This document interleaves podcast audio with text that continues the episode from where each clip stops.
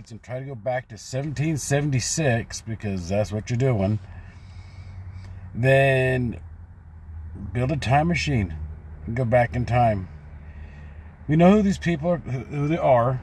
They're Supreme Court justices that did this, and it's also they're also known as Trumplicans.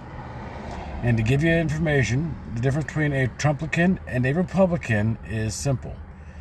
Liz Cheney is a Republican. She is the one that's on the January 6th committee and is trying to find the truth behind the insurrection when it came to Donald Trump.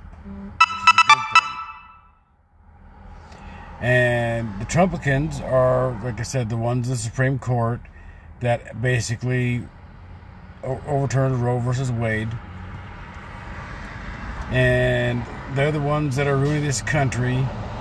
They're the ones that think that our brothers and sisters from different nations and of different colors should be treated as a second class citizen, which isn't true because all my brothers and sisters from overseas and of different colors, they're equal in my eyes and they always will be no matter what.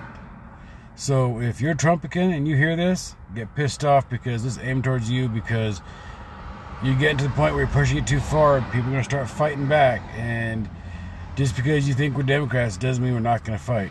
It also goes to independents. They'll fight too.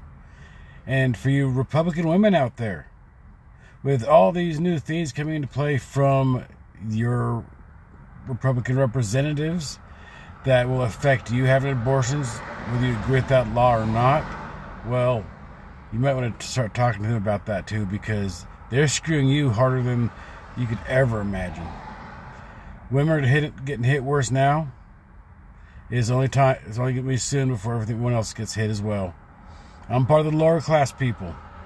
And I guarantee you, I'm getting, I'm going to be getting hit hard by these Republicans too because I don't agree with them. I think they're a bunch of scum.